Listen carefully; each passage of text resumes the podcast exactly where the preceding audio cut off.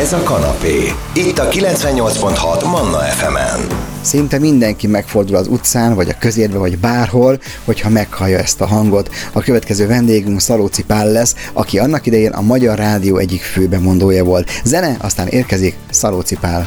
Ez a kanapé, Pucatillával. Folytatjuk a kanapé harmadik óráját, a vendégem pedig Szalóci Pál, a Magyar Rádió egykori munkatársa. Te még érzel valamit, Pali, ilyenkor, mikor egy rádió stúdióba jössz be vendégnek, vagy visszajönnek az emlékek? Hát nálad sokkal kevesen volt voltak többet stúdióban.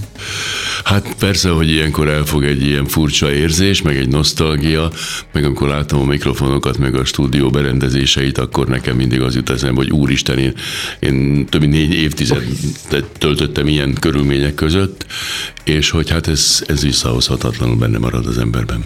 Te tulajdonképpen a Magyar Rádiótól van nyugdíjba, ha szabad ilyet kérdezni? Igen.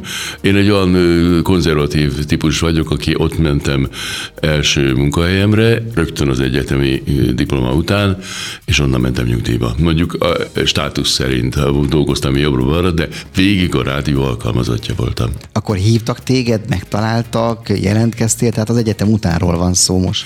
Persze, hát már az egyetem alatt én menekülni akartam a tanári pályától, ami ugye Damoklész kardjaként a fejem fölött lebegett, és én nem szerettem volna tanár lenni, és már próbáltam a kiugrás lehetőségét, és akkor jött véletlenül egy ilyen először énekelés, sen keresztül, aztán az éneklés hozta azt, hogy bekerültem a rádióba, mint énekes, és aztán előjött az, hogy hát itt éppen bemondó felvétel van, hát neked olyan kellemes hangod van, próbáld meg.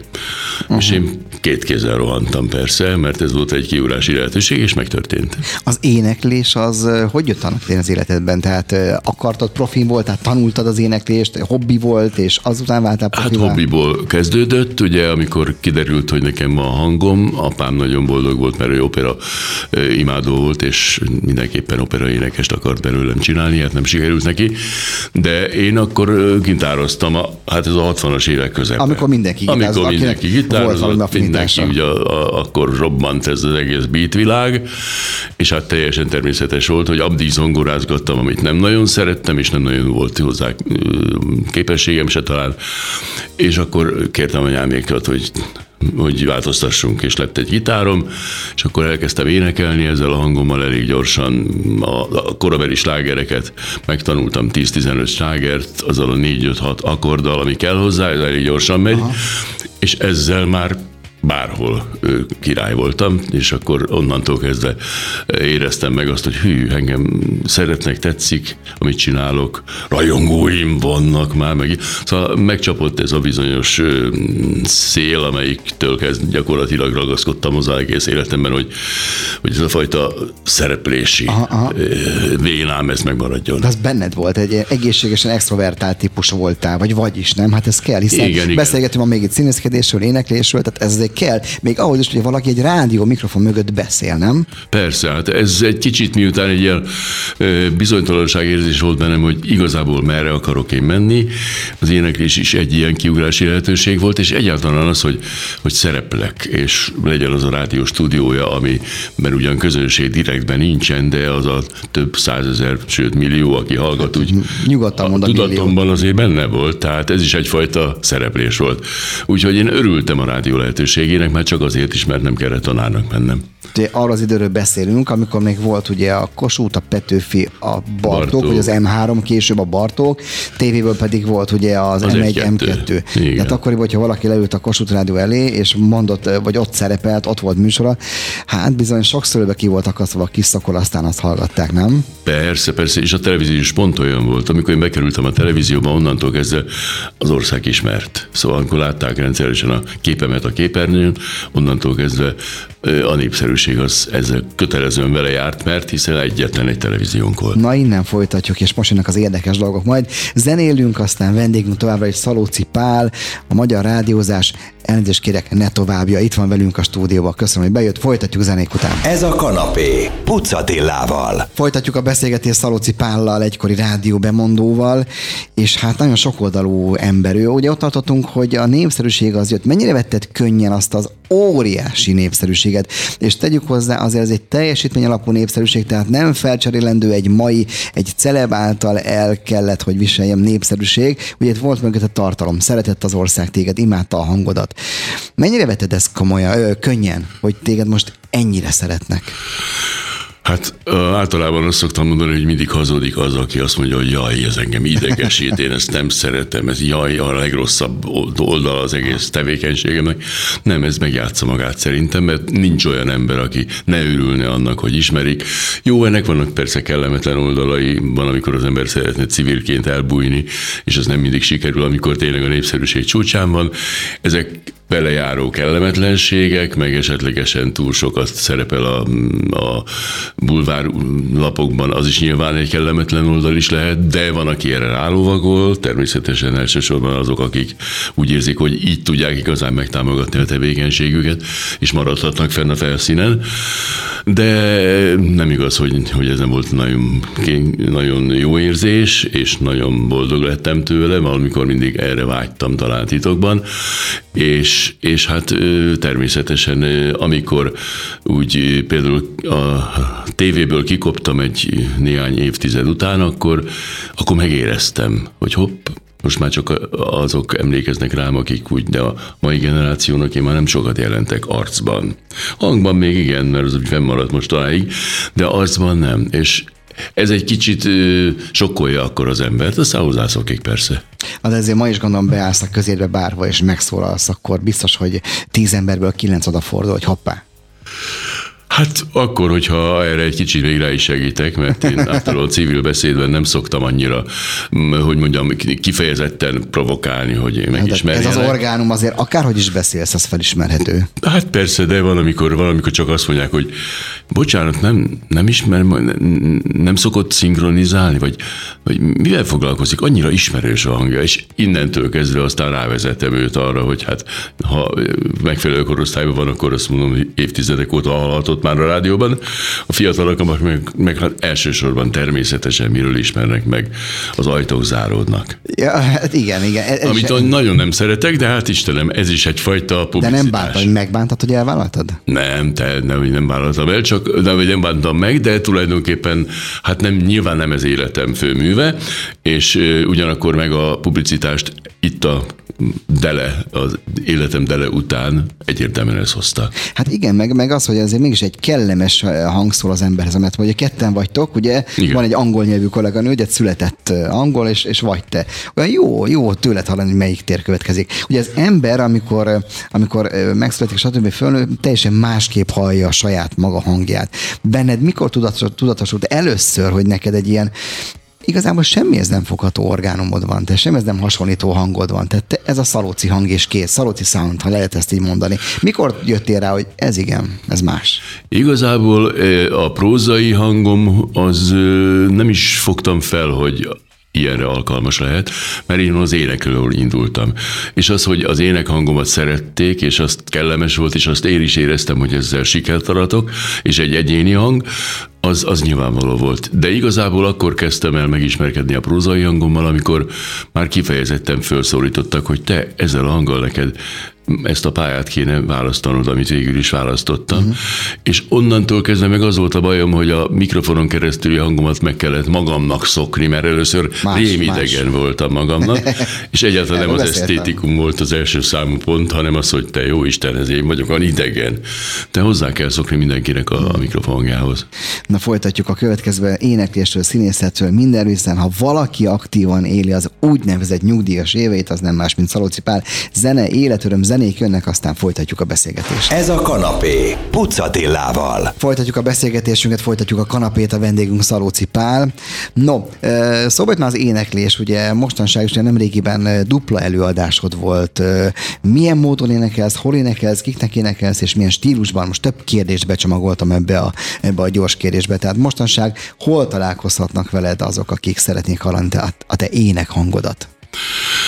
Hát ugye öreg koromra újra elkezdtem énekelni, mert én fiatalkorban nem csak gitárral énekeltem, hanem az egyetemi énekkarral is énekeltem tíz éven keresztül. Az akkor egy világhírű együttes volt.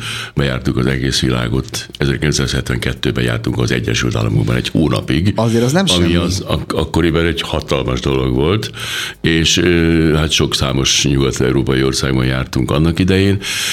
És én tulajdonképpen, amikor elkezdtem aktívan rádiózni, akkor már nem volt időm próbákra járni, nem volt időm igazából részt venni a, a foglalkozásokon, és szépen elmaradt az éneklés. Tehát tíz év után én befejeztem. Tehát a rádió mm, törteketté tulajdonképpen a zenei karrieredet lehet ezt hát mondani? Nem Most törtek... a törtekettő azért durva szó, de... Persze, nem törtekettő, mert, mert a kórus éneklést igen, én azért a rádióban is ismert voltam a hangom, a énekhangomról, és sokszor léptem fel, sőt, amikor a televízió már népszerűvé is tett egy kicsit, akkor még televíziósokkal együtt is rengeteg helyen felléptem, nyilvános helyeken voltam televízió műsorokban, énekeltem én televízió műsorban mindenhol.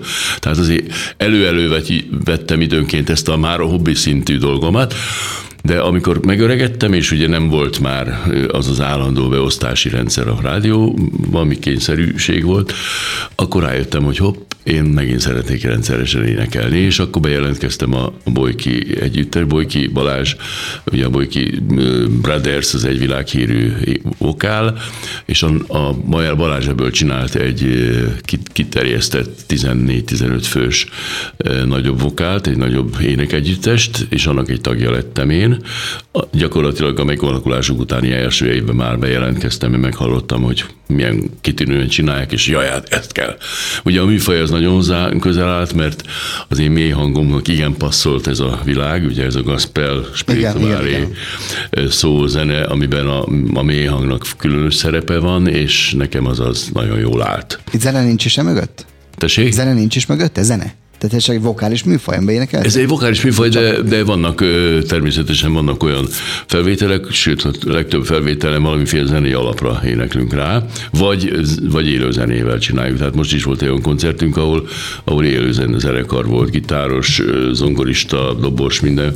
Tehát gyakorlatilag mindig van egy, hát van a kapella is természetesen, mm-hmm. egy része a kapella, de mindig van valami zene alája, és az, azok nem akármilyenek, szóval tényleg világ világhírű szintű dolgokat tudunk össze. Kapani. Sok próbával jár ez, vagy már csak összejártok, vagy még próbálni is össze kell állni a csapattal? Jó, heti két próbánk van, most is, tegnap is próbáról jöttem, este kilenckor haza. Tehát ez, ez rendszeres munkát jelent, és én nagyon szeretek velük lenni, ráadásul ugye, hát nem kell mondanom, hogy a dohányja vagyok a csapatnak, és ez egy örökké fiatal tartó történet, hogy az ember ilyen 20-30-40 év körüli emberekkel együtt énekel.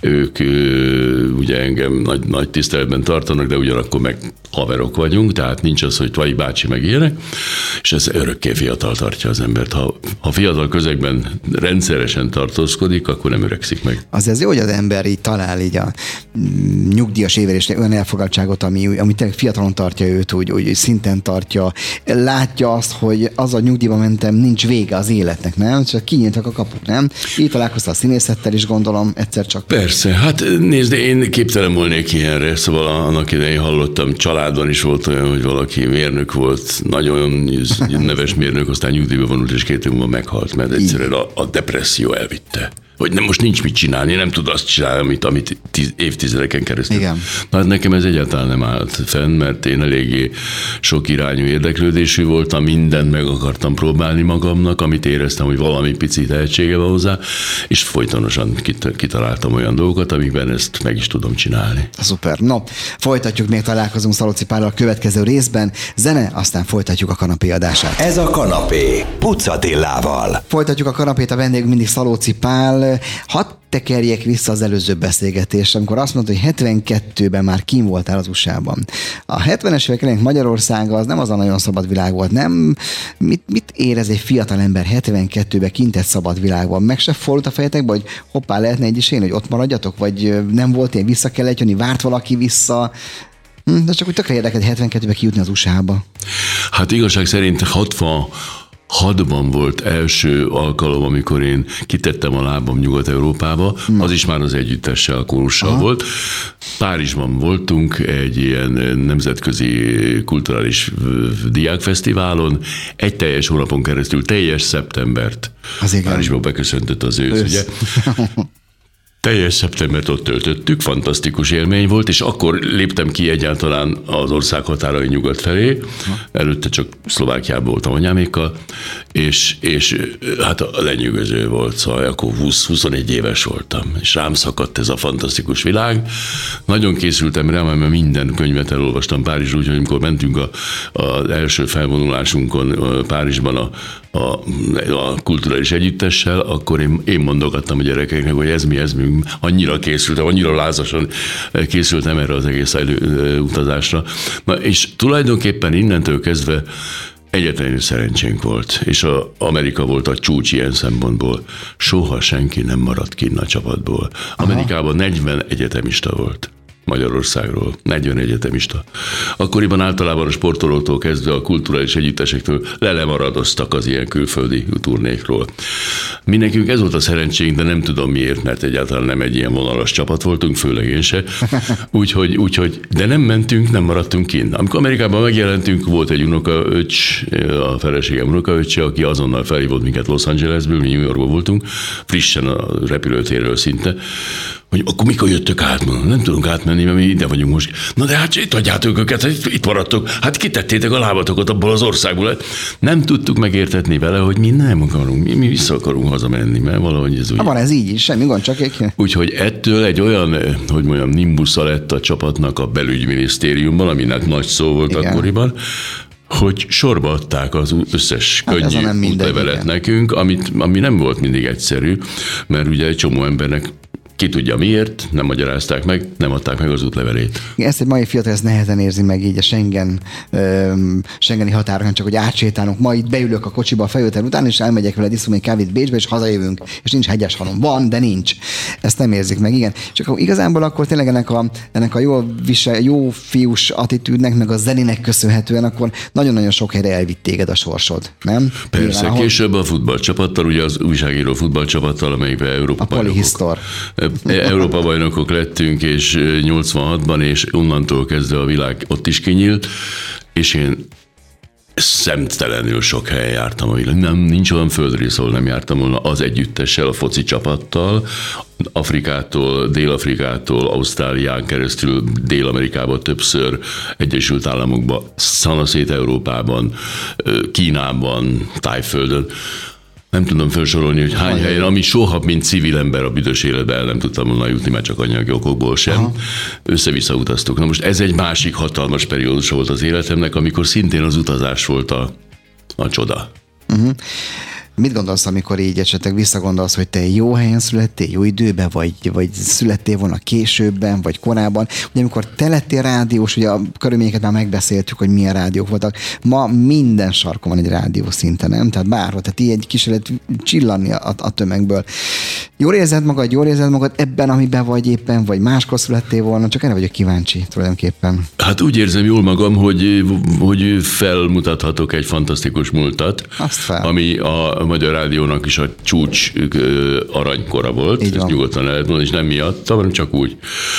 És, és már nem szeretném. Tehát most mai fejjel igazán elkezdeni újra ezt a pályát, nem biztos, hogy szeretném, mert egészen más már a világ, más. Nem szeretem a mai rádiózást igazán mindenféle formájában, és azt a közszolgálati rádiózást, amit annak idején mi csináltunk, azt végképp ugye megszűnt gyakorlatilag ilyen értelemben. Tehát nekem nekem egy jó korszakom volt, és nem biztos, hogy lehet, hogy száz évvel előbb más okokból szívesen éltem volna, de hogy most, ahogy zuhan ránk ez a, ez a jövő. Ez a minden, ja. Ezt ja. én úgy érzem, hogy ja Istenem az unokáim. Na hát erről a szép múltról beszélgettünk akkor Szalóci Pállal, igen, hogy milyen jó volt, milyen, milyen jó lehetőség volt, milyen jó volt akkor élni. Köszönöm szépen, hogy befáradtál egy rádió stúdióba, itt voltál egy picit beszélgetünk. Én is nagyon szépen köszönöm, jó volt és remélem a kedves hallgatók is örültek, hogy hallhatták ismét ezt a rádiós hangot. 98.6 Manna FM. A kanapé hamarosan folytatódik.